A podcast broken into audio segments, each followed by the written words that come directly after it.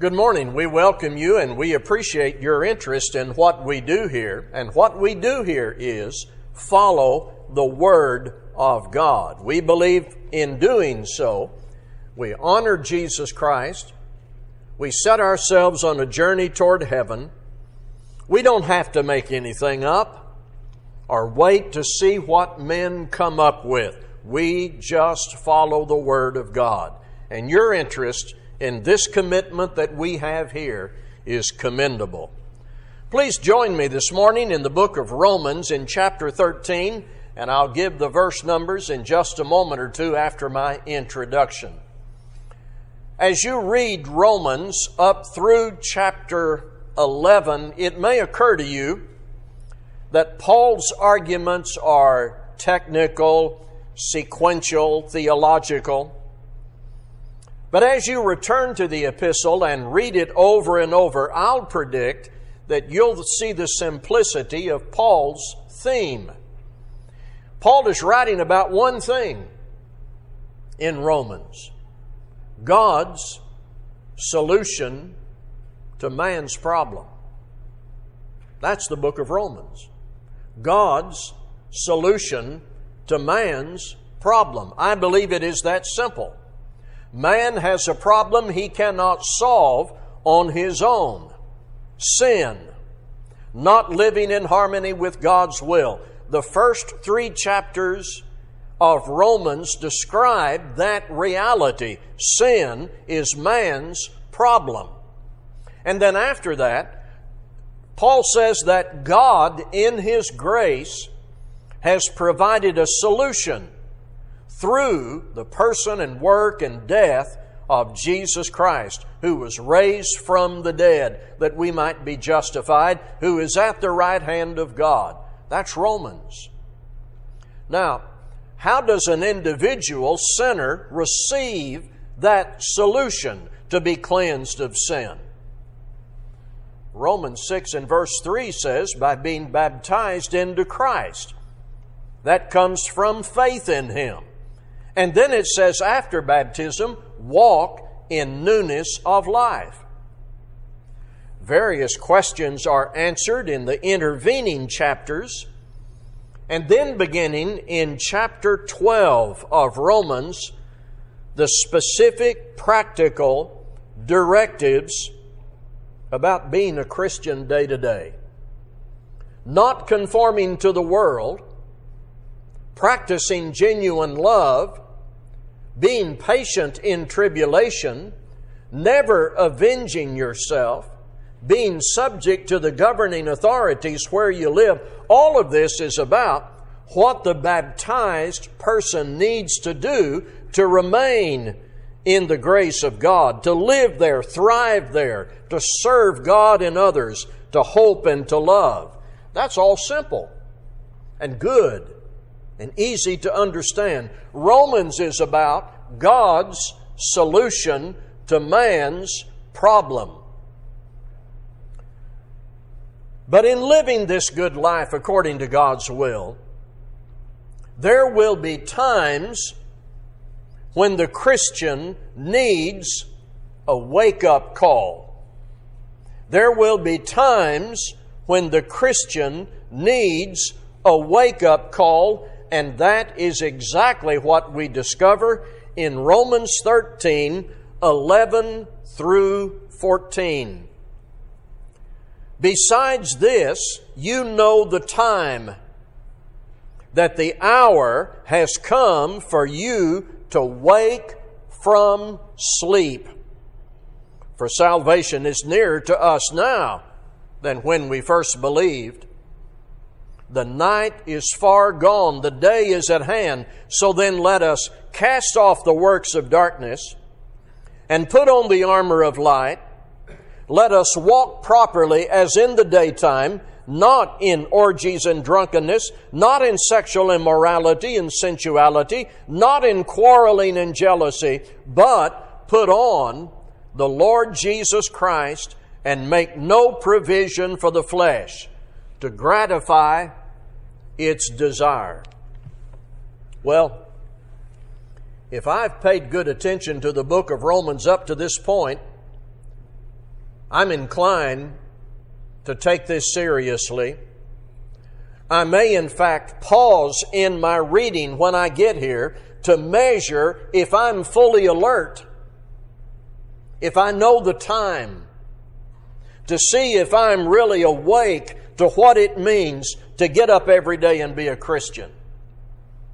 Very challenging and specific instruction and valuable reading for Christians is found here in Romans 13 11 through 14.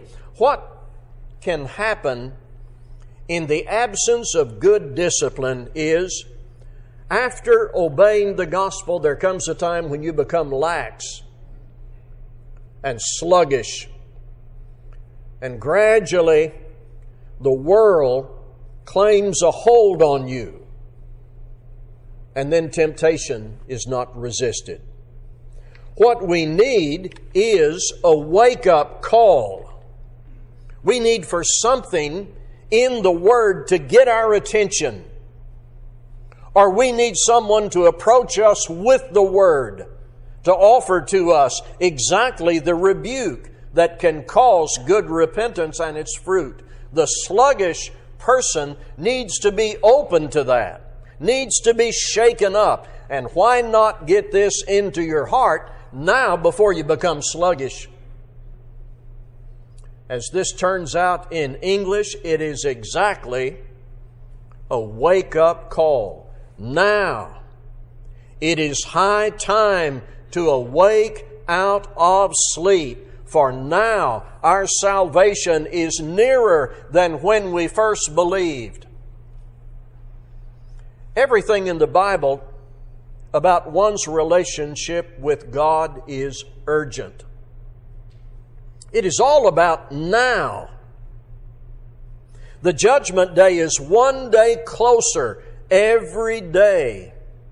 Procrastination and gradual decay can overtake us if we do not give heed to the wake up calls in the Word. And this is one of them. I'm afraid all of us have, have observed people and may know people now who need a wake up call and perhaps we should be more active in providing what people need. But before we turn this passage toward someone else we think needs it, first, I need to take it in. You need to take it in and humbly take a reading of our level of discipline and alertness in my mind, it sounds something like this Am I really awake today to what I ought to be before God, to the commitment I made when I was baptized into Christ? We're going to look at this this morning, not just as a group, but as we go through this, individual inventory needs to take place here, and it needs to take place individually out there. Let us cast off the works of darkness and put on the armor of light. When you read this as a person who has repented and been baptized, your first response might be, Well, I've already done this. I can move on. This is what I did when I first came to Christ and obeyed Him. I repented, and that involved casting off the works of darkness and putting on the armor of light. Good for me, good for you, if that's what we did when we became Christians. But there can be, after baptism, a drifting or a fall back into sin, making it necessary to listen again to the call to repent. See, I can't just go through life saying to myself, Well, I was baptized.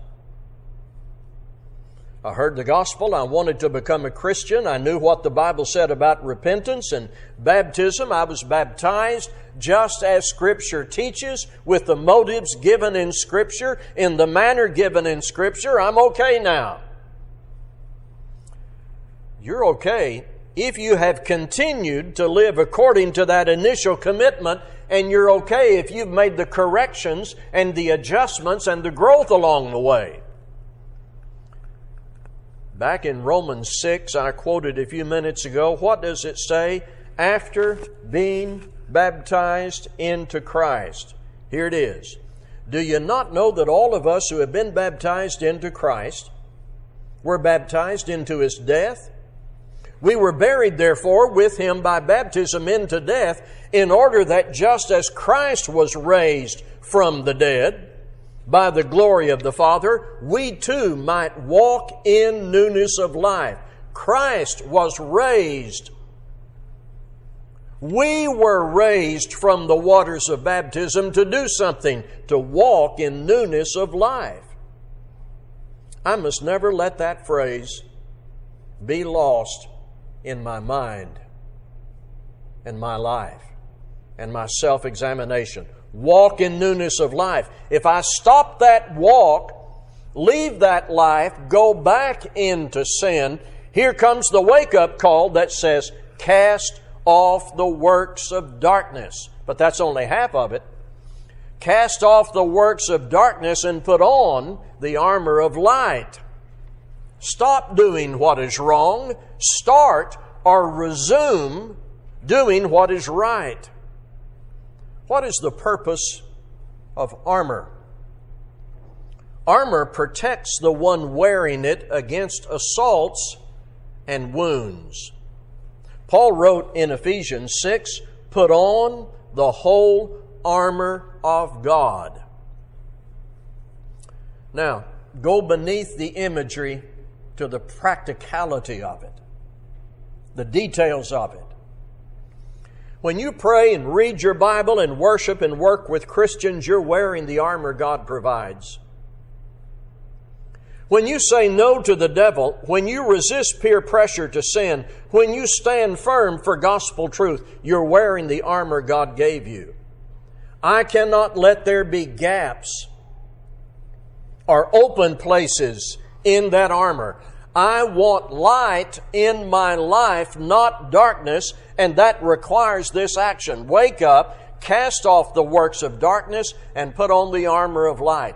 If you know what God says in His Word that applies to you, and you are simply not complying with His Word, don't deceive yourself into thinking that you're wearing the armor of light.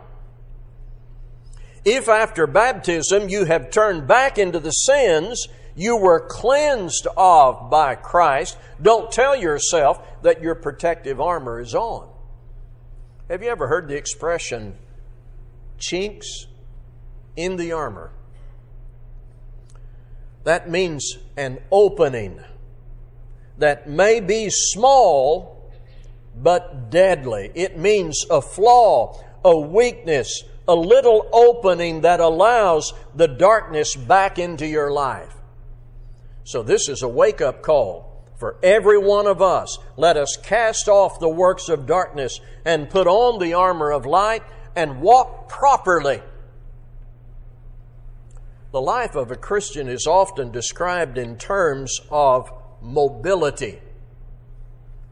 The image is walking. We've already mentioned this from Romans 6 walking in newness of life. Here is that same imagery, walking properly. Parents, do you remember those first few steps your children took? Wasn't that graceful, was it? You wanted to reach out and steady them. Often they would stumble around, sometimes fall.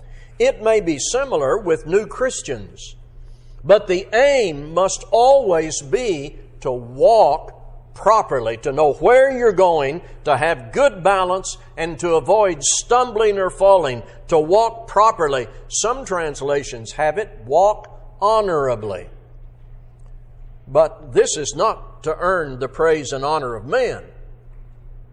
No, this is living that honors God, that is proper in His sight, walking in the light. 1 John 1 7. Darkness is associated with sin, hidden deeds, blindness, stumbling, falling. We must have a mind and a life that is enlightened by God's Word, walking properly as in the daytime. And then Paul takes his wake up call to very specific areas of darkness, levels, layers of darkness, to make certain we understand, to make certain this is not just generic, but it's described in very specific terms. Look at it. Not in revelry or orgies. This is that carnal interest in fun that becomes obsessive and that creates an atmosphere for the other behaviors in the list. This is spring break on South Padre. This is night clubbing. That's revelry, orgies, where anything goes, and the worse, the better in the minds of some, catering to the flesh in an atmosphere where temptation is lively. Then he says, not in drunkenness.